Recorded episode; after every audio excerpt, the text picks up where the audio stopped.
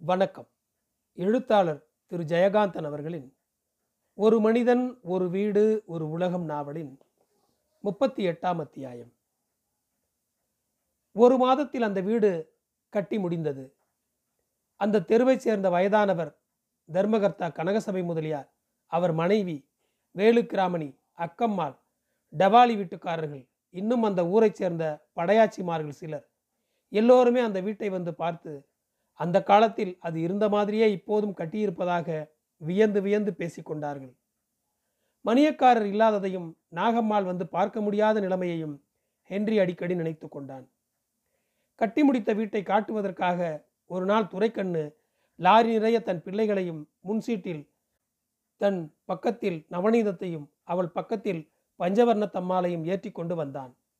தேவராஜன் அவர்களையெல்லாம் அன்று தன் வீட்டுக்கு அழைத்து விருந்து கொடுத்து உபசாரம் செய்தான். நவநீதத்துக்கும் அக்கம்மாளுக்கும் சிநேகிதம் ஏற்பட்டது. அவர்கள் இருவருக்கும் அந்த பேபியை மிகவும் பிடித்திருந்தது. இந்த ஒரு மாத காலமாய் அவளை இங்கே பார்த்தவர்களும் பழகியவர்களும் இவள் சாதாரணமான நம்மை போன்ற புத்தி சுவாதீனமுள்ள ஒரு நல்ல பெண்தான் என்று நம்பும் விதமாய் அவள் நடந்து கொண்டாள். ஆனாலும் அவள் இன்னும் யாரிடமும் பேசவில்லை.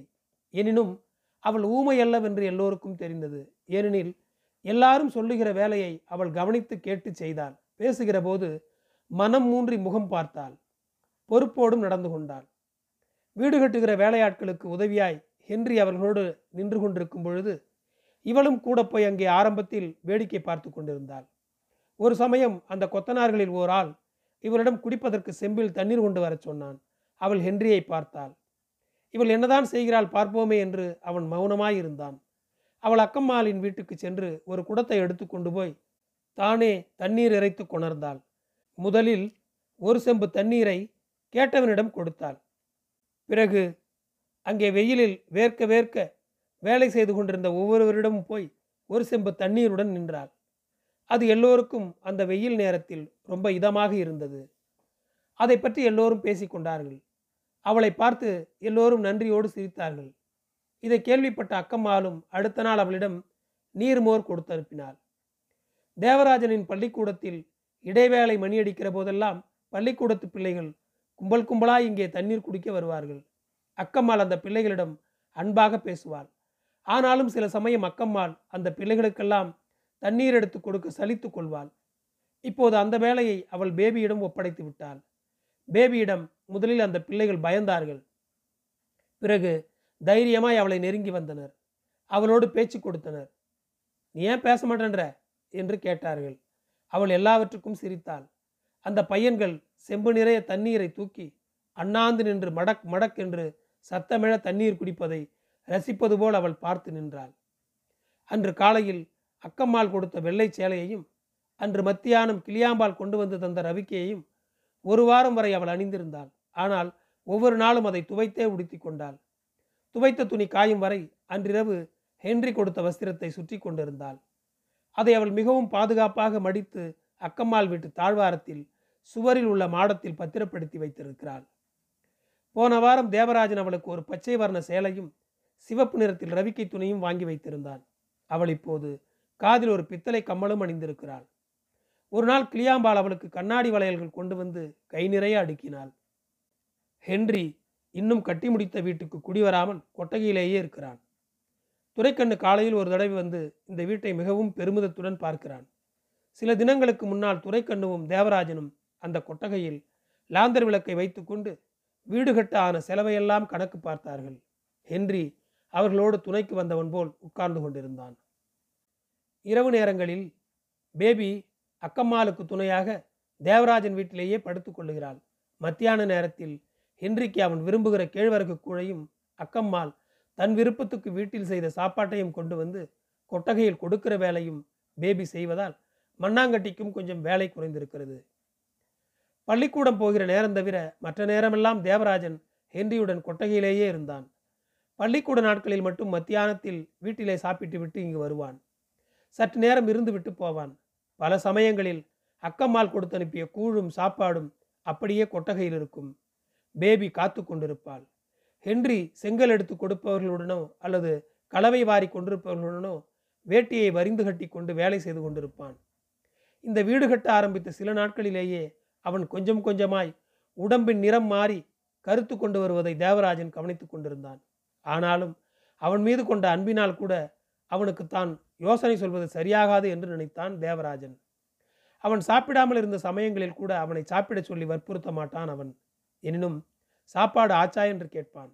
அந்த கேள்வியை ஒரு உத்தரவு மாதிரி மதித்து இதோ வந்துட்டேன் என்று கையை கழுவி கொண்டு வந்து அவன் முன்னாலேயே சாப்பாட்டை பேபியோடு பகிர்ந்து கொள்வான் ஹென்றி குமாரபுரத்திலிருந்து ஓர் ஐயரை அழைத்து கொண்டு வந்து நாலு நட்சத்திரமெல்லாம் பார்த்து ஹென்றி அந்த வீட்டுக்கு கிரகப்பிரவேசம் செய்ய வேண்டும் என்று தேவராஜன் ஆசைப்பட்டான். இந்த யோசனையை அவனுக்கு சொன்னது அக்கம்மாள். இன்று மாலை துரைக்கண்ணு இங்கே வந்தபோது அவர்கள் மூவரும் கொட்டகையில் உட்கார்ந்து பேசிக் கொண்டிருந்தார்கள். மறுநாள் அறுவடையாகப் போகிற நெல்லை முன்பு மாதிரி குமாரபுரத்துக்கு ஏற்றி கொண்டு போகாமல் புதிதாக கட்டி முடித்திருக்கிற இந்த வீட்டில் கொண்டு வந்து இறக்கப் போகிற தீர்மானத்தை ஹென்ரியோடு கலந்து கொள்ள வந்திருந்தான் துரைக்கண்ணு. இன்னும் கொஞ்ச நேரத்தில் தேசிகர் வருவார். அதற்குள் இந்த விஷயத்தை பேசிவிட வேண்டும் என்று நினைத்தான். துரைக்கண்ணு தங்கள் வீட்டு விஷயத்தை பேசுகிற போது உண்மையில் தேவராஜன் கூட அங்கு இருக்கக்கூடாது என்றுதான் நினைத்தான். ஆனால் தான் வருவதற்கு முன்னால் அங்கே அவன் வந்துவிட்ட பிறகு இவனால் அவனை அந்நியமாக நினைக்க முடியவில்லை. கயிற்றுக்கட்டிலில் உட்கார்ந்த தேவராஜன் துரைக்கண்ணுவை பார்த்ததும் வாங்க வாங்க என்று எழுந்து சோர்வோரமாய் சாய்த்து வைத்திருந்த இன்னொரு கட்டிலை எடுத்து போட்டு அதில் உட்கார்ந்தான். அப்போது ஹென்றி கிணற்றடியில் குளித்து கொண்டிருந்தான். பகல் பூராவும் அவன் சுண்ணாம்பு அடிக்கிறவர்களோடு வேலை செய்து கொண்டிருந்தான். எதிரே கிணற்றடியில் குளித்து கொண்டிருக்கிற ஹென்ரியை பார்த்தவாறு தேவராஜன் துரைக்கண்ணுவிடம் சொன்னான் ஹென்றி பிள்ளை ரொம்ப கருத்து போயிட்டார் இல்லைங்க? இங்கே வர்றப்ப வேத்து மனுஷனாக இருந்தார். வீடு கட்டி முடிகிறதுக்குள்ளே நம்மளை விட இந்த ஊருக்கு சொந்தமாயிட்டார். துரைக்கண்ணுவுக்கு முதலில் இவன் என்ன சொல்லுகிறான் என்று புரியவில்லை. எனவே தேவராஜன் மறுபடியும் விளக்கினான். அவர் செய்கிற வேலையை நாமெல்லாம் கூட செய்ய மாட்டாங்க. மத்தியானம் பார்க்கலாம்னு வந்தால் தலையில் ஒரு முண்டாசையும் கட்டிக்கின்னு ஏணி மேலே ஏறி சுண்ணாம்பு அடிச்சுக்கிட்டு நிற்கிறாரு நான் யாரோ கொளுத்துக்காரன் நினச்சிக்கினேன் இவர்கிட்ட போய் எங்கே ஐயா அவரு? ஹென்றி பிள்ளைன்னு கேட்குறேன் என்று கூறி சிரித்தான் தேவராஜன். ஹென்றி குளித்து விட்டு வந்து ஈரக்கோவணத்துடன் இவர்களின் எதிரே நின்று தலை துவட்டி கொண்டான். தன்னை பற்றி தேவராஜன் துரைக்கண்ணுவிடம் சொன்னதை அவன் கேட்டுக்கொண்டிருந்தான் உடை மாற்றிக்கொண்டே அவன் சொன்னான் வேலை செய்கிறது எவ்வளோ சந்தோஷமாக இருக்குது தெரியுமா? அதுவும் தனியாக செய்கிற வேலையை விட கும்பல் கும்பலாக எல்லாரும் ஒன்றா சேர்ந்து வேலை செய்கிறது ரொம்ப ஆனந்தமாக இருக்குது அந்த வேலை ஒரு நாட்டிய மாதிரி ஒரு ட்ராமா மாதிரி ஒரு காயர் சிங்கிங் மாதிரி ஒரு பஜன் மாதிரி ஆனந்தமாக இருக்குது என்று மிக உற்சாகமாக கூறினான். தேவராஜன் அதை கேட்டுவிட்டு கொஞ்சம் யோசித்து சொன்னான். நீங்கள் சொல்கிறத பார்த்தா அந்த குரூப் டான்ஸ் அந்த பஜன் எல்லாத்தையும் விட பல பேர் ஒன்றா கூடி உழைக்கிறதுங்கிறது கொஞ்சம் வசதியாகவே படுது என்றான். ஏன்னா in addition it fulfils the basic needs of man PT குடித்து கொண்டிருந்த துரைக்கண்ணு இவர்கள் பேசுவதை புரிந்து கொண்டான். அவன் சொன்னான் நாட்டியமும் ட்ராமாவும் எல்லாரும் சேர்ந்து தொம்மு தொம்முன்னு குதிக்கிறதானே இதில் இவ்வளோ காரியம் நடக்குதே? இங்கேயும் தான் பாட்டு பாடுறாங்க. சிரிக்க சிரிக்க பேசுகிறவங்க இருக்காங்க. இந்த ஊடு கட்டுற ட்ராமாவில் பக்கிரி தான் காமெடியான் நம்ம துரை தான் ஹீரோ துரை துரை நாளைக்கு நம்ம கோரவாய்க்கால் நிலத்தில் அறுப்பு இருக்குது. நீ வந்து பாரு. அந்த ட்ராமா இன்னும் அழகாக இருக்கும். ஆளுங்க வரிசை வரிசையாக கதிர் எடுத்துன்னு வரப்பு மேலே நடப்பாங்க. அது டான்ஸு நெசமான டான்ஸ் அதுதான் துறை அதுக்கு தான் ஆளுங்களை பார்த்து சொல்கிறதுக்காக பொழுதோடு வந்தேன். அறுப்பு முடிஞ்சு நெல்லையெல்லாம் கொண்டாந்து இங்கே போட்டுக்கலாம். மிந்தி தான் எல்லாத்தையும் குமராவரத்துக்கு ஏற்றிக்கின்னு போனோம். இப்போ தான் நம்ம கூட அரமனை மாதிரி இங்கே இருக்குதே என்று தனது தீர்மானத்தை சந்தர்ப்பம் பார்த்து சொல்லிவிட்டான். அதற்கு யாரும் மறுப்பு சொல்லவில்லை. ஆனால் தேவராஜனுக்கு கிருகப்பிரவேசம் விஷயமாக அக்கம்மாள் சொல்லியிருந்தது நினைவுக்கு வந்தது. அது சரிங்க. புதுசாக வீடு கட்டி கிரகப்பிரவேசமெல்லாம் செய்ய வேணாமா? நாலு நட்சத்திரம் பார்க்குற பழக்கம் உண்டுங்களா? நம்ம எப்படி இருந்தாலும் வீட்டில் பொம்மநாட்டிங்க அதெல்லாம் பார்ப்பாங்களே என்றான் தேவராஜன். ஆமாம்மா அதெல்லாம் பார்க்க வேண்டியதுதான். என்று ஒப்புக்கொண்ட துரைக்கண்ணு அது புதுசாக கடகால் போட்டு வீடு கட்டினதான். இது பாழடைஞ்சு கிடந்த வீட்டை ரிப்பேர் பண்ணிக்கிற மாதிரி தானே என்று தான் யோசித்ததை சொன்னான். அப்போது தேசிகர் வந்தார். துரைக்கண்ணு சொன்னதை கேட்டுக்கொண்டே வந்த தேசிகர் அதை பற்றி யோசித்து கொண்டே சிலும்பி தயாரித்தார். துரைக்கண்ணுவும் தேசிகரும் கயிற்றுக்கட்டிலில் உட்கார்ந்து கொண்டு புகை குடித்தனர். தேவராஜனிடம் நீட்டிய போது அவன் அதை துரைக்கண்ணுவிடம் வாங்கி அதில் தான் கலந்து கொள்ளாமல் தனது சம்மதத்துடன் தேசிகரிடம் கொடுத்தான். இரண்டு மூன்று தம் போட்ட பிறகு தேசிகர் ஏதோ உபதேசம் சொல்வது மாதிரி துரைக்கண்ணுவிடம் சொன்னார். வீட்டை ரிப்பேர் பண்ணமா? புதுசாக கட்டணுமாங்கிறது இல்லை விஷயம். புதுசாக கொடுத்துனம் போகிறோமே அதுதான் நாம் பார்க்க வேண்டியது. எதையுமே ஆரம்பிக்கிறப்போ அதுக்கு ஒரு மரியாதை சடங்கு ஒரு நல்லதை நினைக்கிறதுன்னு ஒரு முறமை இருக்குதுல்ல அப்போ எப்படி செய்யலாம்? நீங்கள் தான் ஒரு யோசனை சொல்லுங்களேன். என்று தேவராஜனை பார்த்து கண்களை சிமிட்டி கொண்டு தேசிகர் என்ன சொல்லுகிறார் பார்ப்போம் என்கிற மாதிரி கேட்டான் துரைக்கண்ணு. எனக்கு படுறதை நான் சொல்கிறேன் நீங்கள் ஐயரை கூப்பிடுவீங்களோ அர்ச்சனை பண்ணுவீங்களோ அதெல்லாம் உங்கள் விருப்பம். ஊரையே கூட்டி விருந்து வைப்பீங்களோ ஒருத்தர் ரெண்டு பேரை கூப்பிட்டு வெத்தலை பாக்கு தருவீங்களோ அது உங்கள் வசதி. ஊரில் இருக்கிற நாலு மனுஷாலை கூப்பிட்டு அனுப்பணும். நாலு கட்டுக்கழுத்திங்க வந்து விளக்கு ஏற்றி வச்சு கும்பிடணும். அவ்வளோதான் எனக்கு தோணுது என்றார் தேசிகர். சபாஷ் அப்படியே செய்வோம். நாளைக்கே நம்ம போஸ்ட் ஐயர்கிட்ட சொல்லி நாலு நட்சத்திரம் பார்த்துருவோம். அப்போ நான் புறப்படுறேன். என்று எழுந்தான் துரைக்கண்ணு. என்ன புள்ள? அதுக்குள்ளே புறப்பட்டீங்க என்றார் தேசிகர். நாளைக்கு கோரவாய்க்கால் கரையில் அறுப்பு. ஆளுங்களை பார்த்து சொல்லிட்டு போகலான்னு வந்தேன். இருட்டுறதுக்கு முன்னாலே போகிறேன் என்று விடை கேட்டான் துரைக்கண்ணு.